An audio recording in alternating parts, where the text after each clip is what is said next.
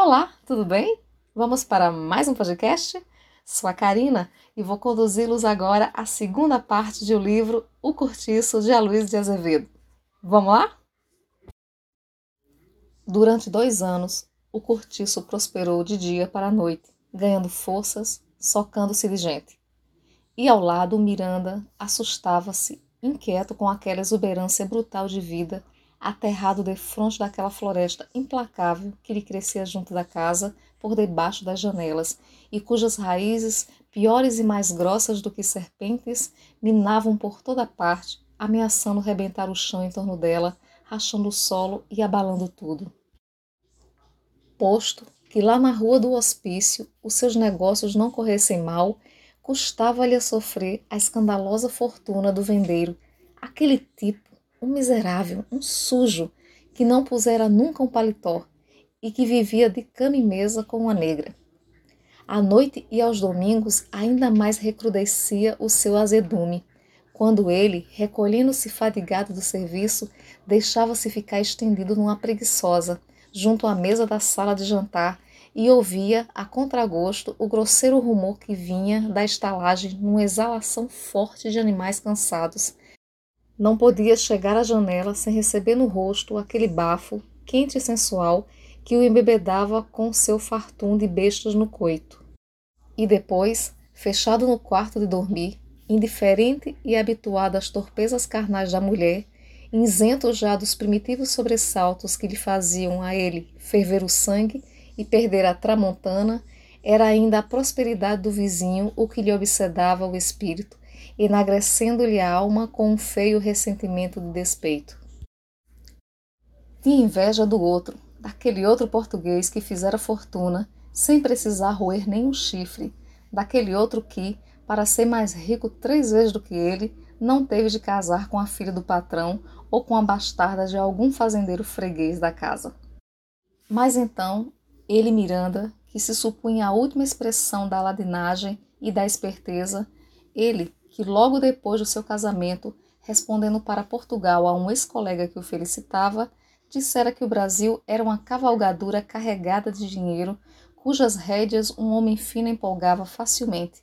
Ele, que se tinha na conta de invencível matreiro, não passava afinal de um pedaço de asno comparado com seu vizinho. Pensara-se fazer senhor do Brasil e fizera-se escravo de uma brasileira mal educada e sem escrúpulos de virtude. Imaginara-se talhado para grandes conquistas e não passava de uma vítima ridícula e sofredora. Sim, e no final de contas, qual fora a sua África? Enriquecer um pouco, é verdade, mas como? A que preço? hipotecando-se a um diabo que lhe trouxera oitenta contos de réis, mais incalculáveis milhões de desgostos e vergonhas? Arranjar a vida, sim, mas teve de aturar eternamente uma mulher que ele odiava? E do que afinal lhe aproveitar tudo isso? Qual era afinal a sua grande existência? Do inferno da casa para o purgatório do trabalho e vice-versa? Invejável sorte, não havia dúvida. Na dolorosa incerteza de que Zulmira fosse sua filha, o desgraçado nem sequer gozava o prazer de ser pai. Se ela, em vez de nascer de Estela, fora uma enjeitadinha recolhida por ele, é natural que amasse então a vida lhe correria de outro modo, mas naquelas condições a pobre criança nada mais representava que o documento vivo do ludíbrio materno, e o Miranda estendia até a inocentezinha da África o ódio que sustentava contra a esposa. Uma espiga a tal da sua vida. Fui uma besta, resumiu ele em voz alta, apeando-se da cama onde se havia recolhido inutilmente, e pôs-se a passear no quarto, sem vontade de dormir, sentindo que a febre daquela inveja lhe estorricava os miolos. Feliz e esperto era o João Romão. Esse sim, senhor. Para esse é que havia de ser a vida.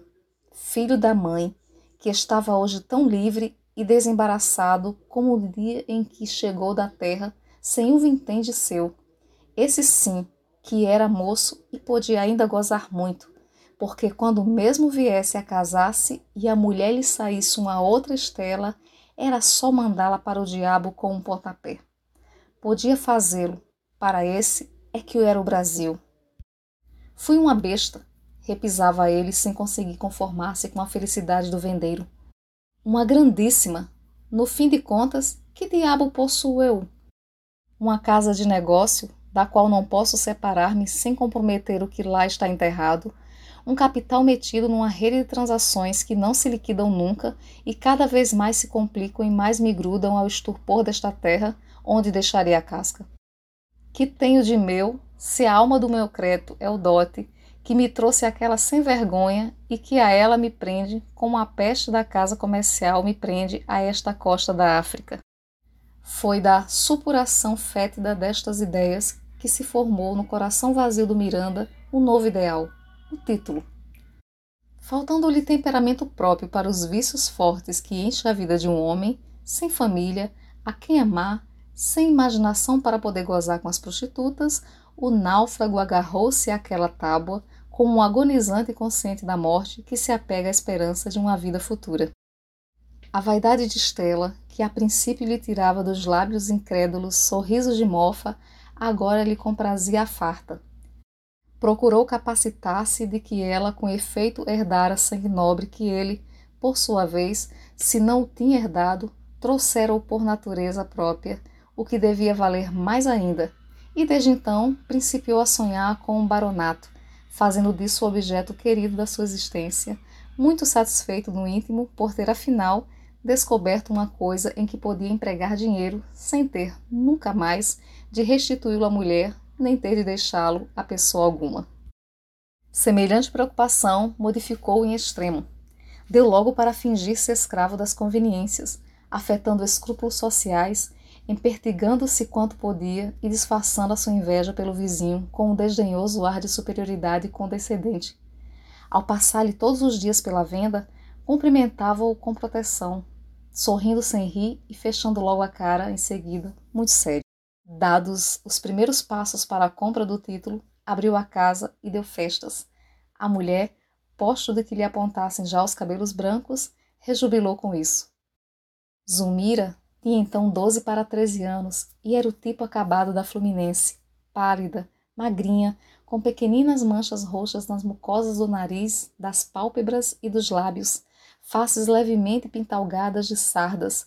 Respirava o tom úmido das flores noturnas, uma brancura fria de magnólia, cabelos castanhos claros, mãos quase transparentes, unhas moles e curtas como as da mãe, dentes pouco mais claros do que a cutis do rosto, pés pequenininhos, quadril estreito, mas os olhos grandes, negros, vivos e maliciosos.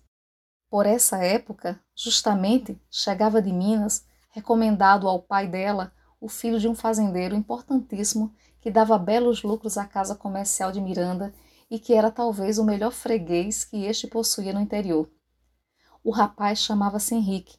Tinha 15 anos e vinha terminar na corte alguns preparatórios que lhe faltavam para entrar na academia de medicina. Miranda hospedou no seu sobrado na rua do hospício, mas o estudante queixou-se no fim de alguns dias de que aí ficava mal acomodado, e o negociante, a quem não convinha desagradar-lhe, carregou com ele para a sua residência particular de Botafogo. Henrique era bonitinho, cheio de acanhamentos, com umas delicadezas de menina. Parecia muito cuidadoso dos seus estudos e tão pouco extravagante e gastador, que não despendia um vintém fora das necessidades de primeira urgência. De resto, ao não ser de manhã para as aulas, que ia sempre com Miranda, não arredava pé de casa, senão em companhia da família deste. Dona Estela, no cabo de pouco tempo, mostrou por ele estima quase maternal e encarregou-se de tomar conta da sua mesada, mesada posta pelo negociante, visto que o Henriquinho tinha a ordem franca do pai. Nunca pedi dinheiro. Quando precisava de qualquer coisa, reclamava à dona Estela, que por sua vez encarregava o marido de comprá-la, sendo objeto lançado na conta do fazendeiro com uma comissão de usuário. Sua hospedagem custava 250 mil réis por mês, do que ele, todavia, não tinha conhecimento nem queria ter. Nada lhe faltava e os criados da casa o respeitavam como a um filho do próprio Senhor. À noite, às vezes, quando o tempo estava bom, Dona Estela saía com ele, a filha e o moleque, o Valentim, a darem uma volta até a praia e, em tendo convite para qualquer festa em casa das amigas, levava-o em sua companhia. A criadagem da família do Miranda compunha-se de Isaura, mulata ainda moça, moleirona e tola, que gastava todo o vintenzinho que pilhava em comprar capilé na venda de João Romão. Uma negrinha virgem, chamada Leonor, muito ligeira e viva, lisa e seca como um moleque, conhecendo de orelha, sem lhe faltar um termo, a vasta tecnologia da obscenidade, e dizendo sempre que os caixeiros ou os fregueses da taverna, só para mexer com ela, lhe davam atracações. Oiá, que eu me queixo ao juiz de Orfe. E finalmente o tal Valentim, filho de uma escrava que foi de Dona Estela e a quem esta havia alforriado. A mulher do Miranda tinha por este moleque uma afeição sem limites, dava-lhe toda a liberdade, dinheiro, presentes, levava-o consigo a passeio, trazia-o bem vestido e muitas vezes chegou a fazer ciúmes à filha de tão solicita que se mostrava com ele. Pois se a caprichosa senhora ralhava com Zumira por causa do negrinho, pois, se quando queixavam os dois, um contra o outro, ela nunca dava razão à filha. Pois se o que havia de melhor na casa era para o Valentim, pois, se quando foi este atacado de bexigas e o Miranda, apesar das súplicas e dos protestos da esposa, mandou para um hospital, Dona Estela chorava todos os dias e durante a ausência dele não tocou piano, nem cantou, nem mostrou os dentes a ninguém. E o pobre Miranda, se não queria sofrer impertinências da mulher e ouvir sem saborias defronte dos criados, tinha de dar ao moleque toda a consideração e fazer-lhe humildemente todas as vontades. Havia ainda, sob as telhas do negociante, um outro hóspede além do Henrique, o velho Botelho. Este, porém, na qualidade de parasita. Era um pobre diabo, caminhando para os 70 anos, antipático, cabelo branco, curto e duro como uma escova, barba e bigode do mesmo teor, muito macilento, com uns óculos redondos que lhe aumentavam o tamanho da pupila e davam-lhe à cara uma expressão de abutre, perfeitamente de acordo com seu nariz adunco e com a sua boca sem lábios. Viam-se-lhe ainda todos os dentes, mas tão gastos que pareciam limados até o meio. Andava sempre de preto, com um guarda-chuva debaixo do braço e um chapéu de braga enterrado nas orelhas. Fora em seu tempo empregado do comércio, depois corretor de escravos, contava mesmo que estivera mais de uma vez na África negociando negros por sua conta. Atirou-se muito às especulações durante a Guerra do Paraguai, ainda ganhara forte, chegando a ser bem rico, mas a roda desandou e de malogro em malogro foi-lhe escapando tudo por entre as suas garras de aves de rapina. E agora, coitado, já velho, comido de desilusões, cheio de hemorroidas, via-se totalmente sem recursos e vegetava à sombra do Miranda, com quem por muitos anos trabalhou em rapaz, sob as ordens do mesmo patrão e de quem se conservara amigo, a princípio por acaso e mais tarde por necessidade. Devorava-o, noite e dia, uma implacável amargura, uma surda tristeza de vencido, um desespero impotente contra tudo e contra todos, por não lhe ter sido possível empolgar o mundo com as suas mãos hoje inúteis e trêmulas. E como seu atual estado de miséria não lhe permitia abrir contra ninguém o bico, desabafava vituperando as ideias da época.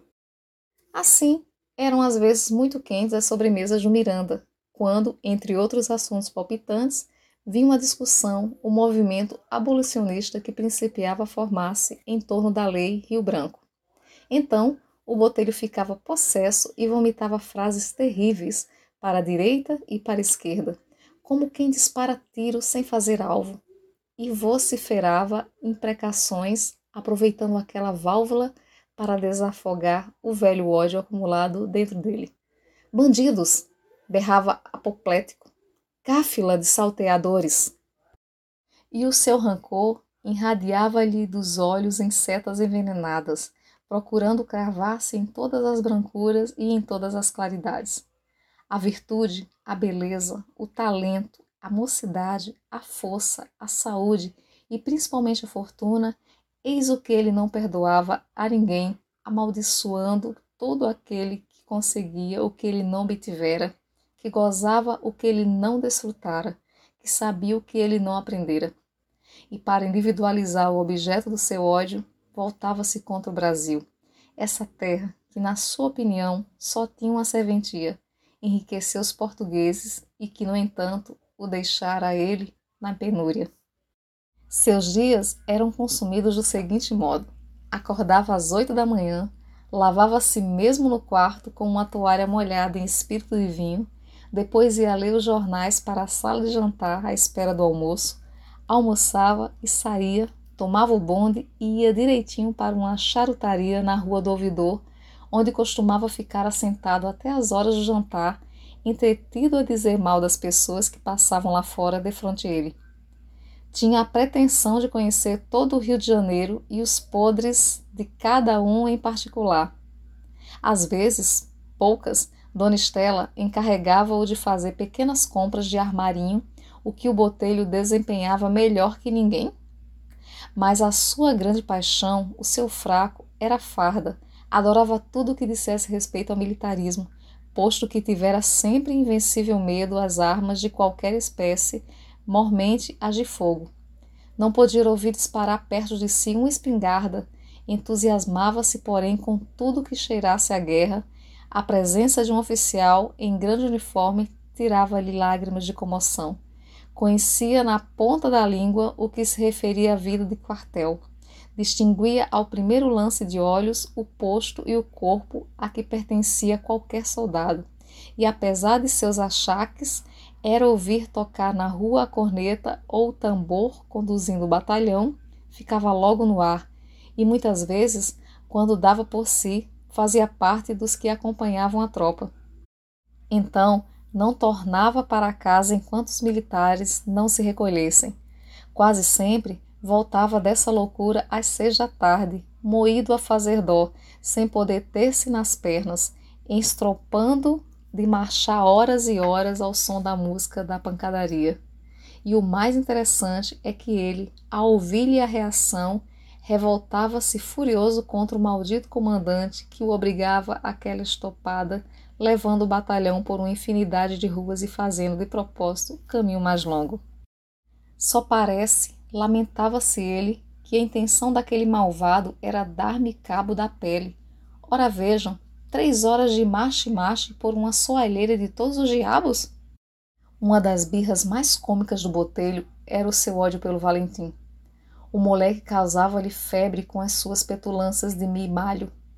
E o velhaco, percebendo quanto elas o irritavam, ainda mais abusava, seguro na proteção de Dona Estela.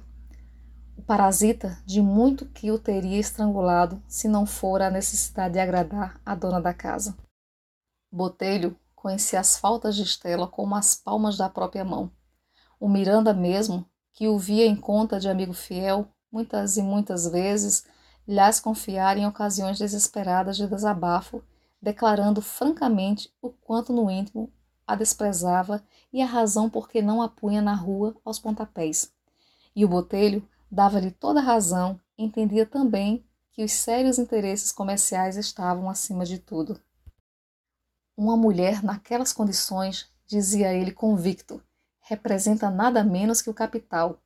E um capital em caso nenhum a gente despreza. Agora, você o que deveria era nunca chegar-se para ela. Ora, explicava o marido, eu me sirvo dela como quem se serve de uma escarradeira.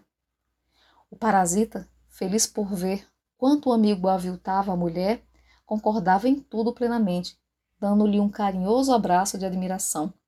Mas, por outro lado, quando ouvia Estela falar do marido, com infinito desdém e até com asco, ainda mais resplandecia de contente. Você quer saber? afirmava ela. Eu bem percebo quanto aquele traste do seu marido me detesta, mas isso tanto se me dá como a primeira camisa que vesti.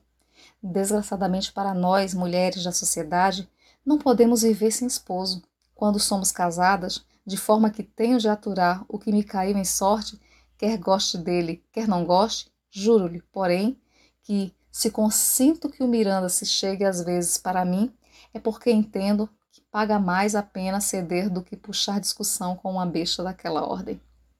O botelho, com a sua escarnecida experiência do mundo nunca transmitia a nenhum dos dois o que cada qual lhe dizia contra o outro.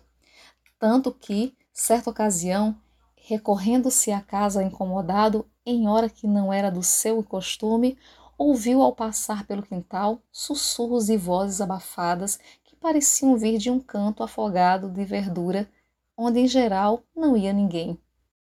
Encaminhou-se para lá em bicos de pés e, sem ser percebido, descobriu Estela entalada entre o muro e o Henrique. Deixou-se ficar espiando, sem tugir nem mugir, e só quando os dois se separaram foi que ele se mostrou. A senhora soltou um pequeno grito e o rapaz, de vermelho que estava, fez-se cor de cera, mas o botelho procurou tranquilizá-los, dizendo em voz amiga e misteriosa: Isso é uma imprudência que vocês estão fazendo? Estas coisas não é deste modo que se arranjam. Assim como fui eu, poderia ser outra pessoa. Pois numa casa em que há tantos quartos, é lá preciso vir meterem-se neste canto do quintal? Nós não estávamos fazendo nada, disse Estela, recuperando o sangue frio. Ah, tornou o velho, aparentando como suspeito. Então, desculpe, pensei que estivessem. E olhe que, se assim fosse, para mim seria o mesmo, porque acho isso a coisa mais natural do mundo e entendo que desta vida a gente só leva o que come. Se vi, creia, foi como se nada visse, porque nada tenho a cheirar com a vida de cada um. A senhora está moça, está na força dos anos. Seu marido não a satisfaz, é justo que o substitua por outro. Ah, isto é o mundo. E se é torto, não fomos nós que o fizemos torto. Até certa idade, todos temos dentro de nós um bichinho carpinteiro, que é preciso matar antes que ele nos mate. Não lhes doam as mãos, apenas acho que para outra vez devem ter um pouquinho mais de cuidado e. Está bom, basta, ordenou Estela. Perdão, eu, se digo isto, é para deixá-los bem tranquilos ao meu respeito. Não quero nem por sombra que se persuadam de que o Henrique atalhou com a sua voz ainda comovida. Mas acredite, seu botelho, que o velho interrompeu também por sua vez, passando-lhe a mão no ombro e afastando-o consigo. Não tem receio, que não o comprometerei, menino. E, como já estivessem distantes de Estela, segredou-lhe em tom protetor. Não torne a fazer isso assim, que você se estraga. Olhe como lhe treme as pernas. Dona Estela acompanhou-os à distância, vagarosamente, afetando preocupação em compor um ramalhete, cujas flores ela ia colhendo com muita graça, ora toda envergada sobre as plantas rasteiras, ora pondo-se na pontinha dos pés para alcançar os heliótropos e os manacais. Henrique seguiu botelho até o quarto deste, conversando sem mudar de assunto. Você então não fala nisto, hein? Jura? perguntou-lhe. O velho tinha já declarado a rir que os pilhara em flagrante e que ficara bom tempo à espreita. Falar o que, seu tolo? Pois então, quem pensa você que eu sou? Só abrirei o bico se você me der motivo para isso, mas estou convencido que não dará. Quer saber? Eu até simpatizo muito com você, Henrique.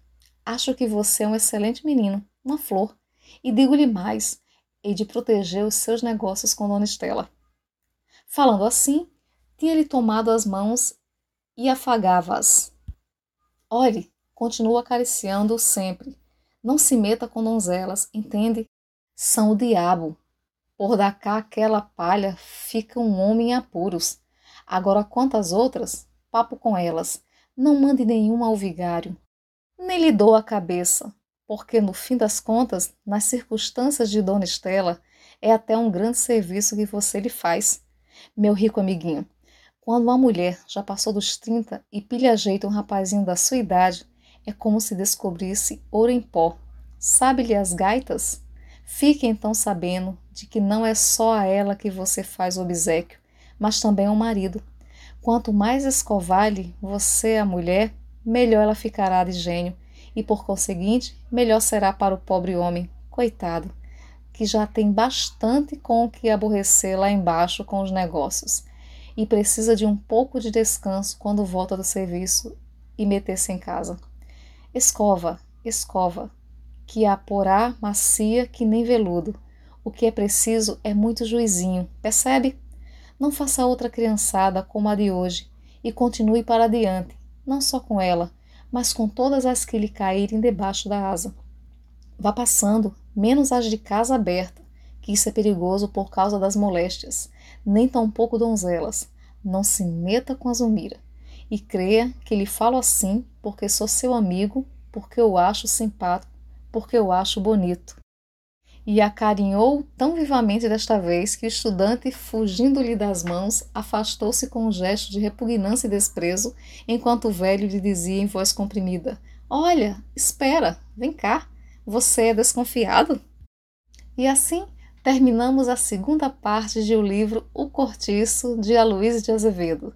Até o próximo podcast. Até mais.